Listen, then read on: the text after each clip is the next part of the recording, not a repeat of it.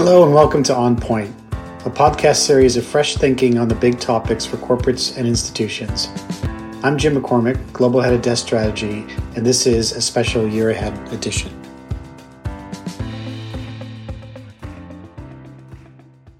So, looking forward to 2021, I think that probably leads us nicely into what the title of the year ahead is, which is uh, Fiscal Forever even in Europe. So, is that to say that you think the policy reaction following this crisis, in terms of um, you know tightening fiscal policy again, will be very different to, to what we saw in 2008?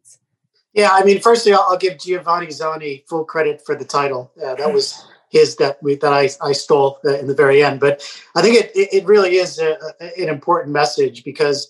Um, we know this year was a big year for, for fiscal policy. The numbers we have are average budget deficits, the GDP of uh, in the vicinity of 10%, um, which in an, is unprecedented in a, in a non-combat period. Uh, the big question is, does it continue? And, and I can tell you that a lot of clients we speak to are, are very skeptical. The assumption is that having had the fiscal response in the crisis, we're going to go back to uh, tightening from here on in. And, and I would say that if there's one thing you take away from from this call, uh, it's our view that that fiscal policy is not going away uh, very quickly. I think policymakers look back at uh, the tightening that they did on the fiscal side after the 2008 crisis and recognize it was a big mistake. And I, I think there's uh, there's a, there's a desire not to to make that mistake again.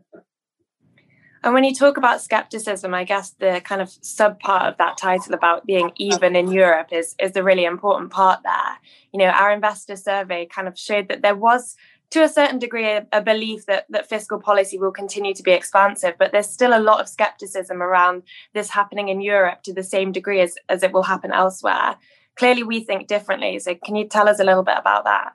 Yeah, I, I think the market just has a difficult time believing that the construct of the euro area is capable of delivering fiscal policy. And you know, we've been saying all year that they've done it and the numbers are there. No one believes it. Uh, we're saying the next year it's going to happen again. Uh, no one believes it. Uh, I think people are very skeptical about the recovery fund uh, ever being passed. We think it will be. So you know, this is, I think, the, the, the big debate that we will have with clients in 2021 the, the belief that Europe can deliver fiscal policy and as a result of that, uh, a, a pretty strong recovery.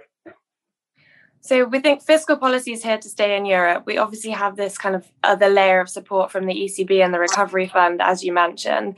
At the same time, we have COVID trends kind of turning. But then if you look at the US, we have uh, you know still worsening COVID trends there, and now actually uh, fiscal policy being questioned sort of now that we don't have that kind of blue democrat sweep that, that we were expecting. So what's our view on the relative growth trends between the us and europe and, and how do we see that playing out in markets?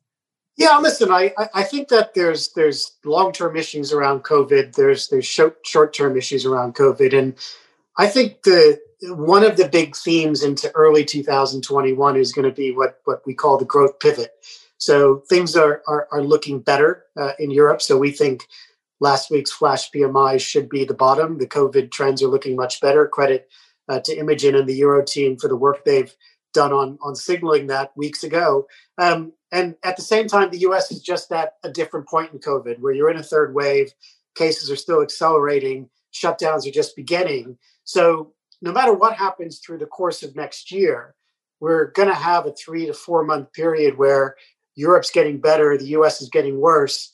Um, and, and I think that has implications for currencies and, and, and for rates into early 2021. Okay, I think that provides a nice segue, well, slightly away from COVID and, and now perhaps onto inflation. Because I guess if we put this all together, we have this fiscal policy paradigm shift that, that we're talking about, um, coupled with a vaccine, you know, that together we think will will stimulate a recovery next year. So that surely must mean that there's upside risks for inflation heading into 2021. And it certainly doesn't feel like that's what's being priced into inflation markets at the moment.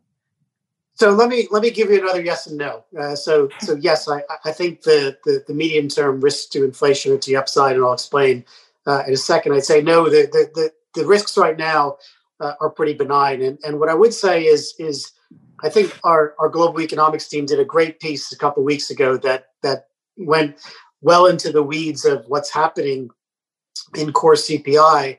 in major countries during this COVID crisis. And, and, and quite interestingly to me, if you separate the parts of the economy that are affected most by COVID from those that aren't, what you see is that we're in the middle of a very predictable demand shock on inflation that's been driven by the sectors that matter most uh, for COVID, things like transport and restaurants and, and other things. And everything else hasn't done anything.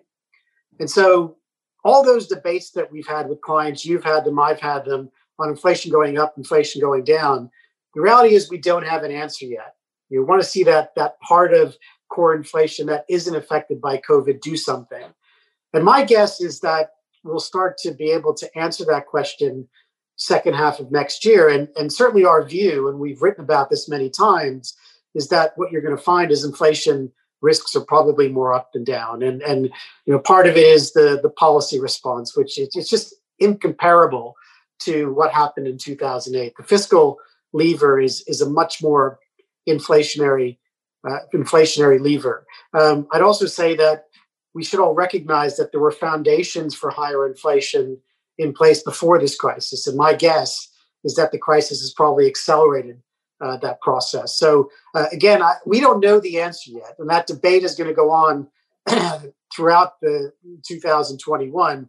Uh, but my guess is by the second half of next year, we'll start to learn more and would not be surprised to see inflation higher than people expect final theme from our kind of year ahead outlook was um, about the ESG landscape. And we made the call that sustainable finance markets will hit critical mass in 2020.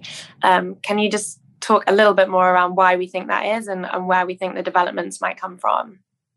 Yeah, so I, I think the, the, the best indication of what I call the macroization of ESG is the fact that I'm talking about it. Uh, so, so the um, you know, listen, ESG has been an incredibly important market um, over the last four or five years. But but what's happening at the moment is it's moving much more into the macro space, and we look at that from kind of three different threads in terms of what happens next year. So so firstly, governments across the world, including what looks like potentially the U.S. finally, are making big big commitments to climate change and and impressively, they're also making big commitments to, to bond issuance to fund that climate change. Clearly, uh, in the euro area now, even in the UK, and we hope at some point in the US.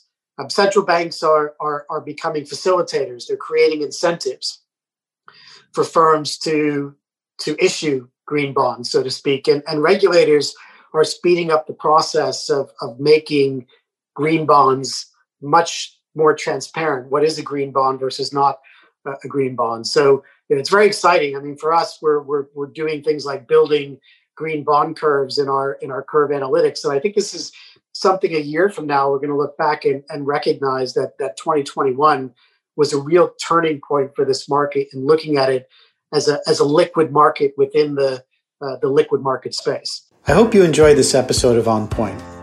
Please do subscribe to our channel to get future episodes and like it as this will help others to find it as well. We also encourage you to follow us on social media to get all our latest content. Speak to you again soon.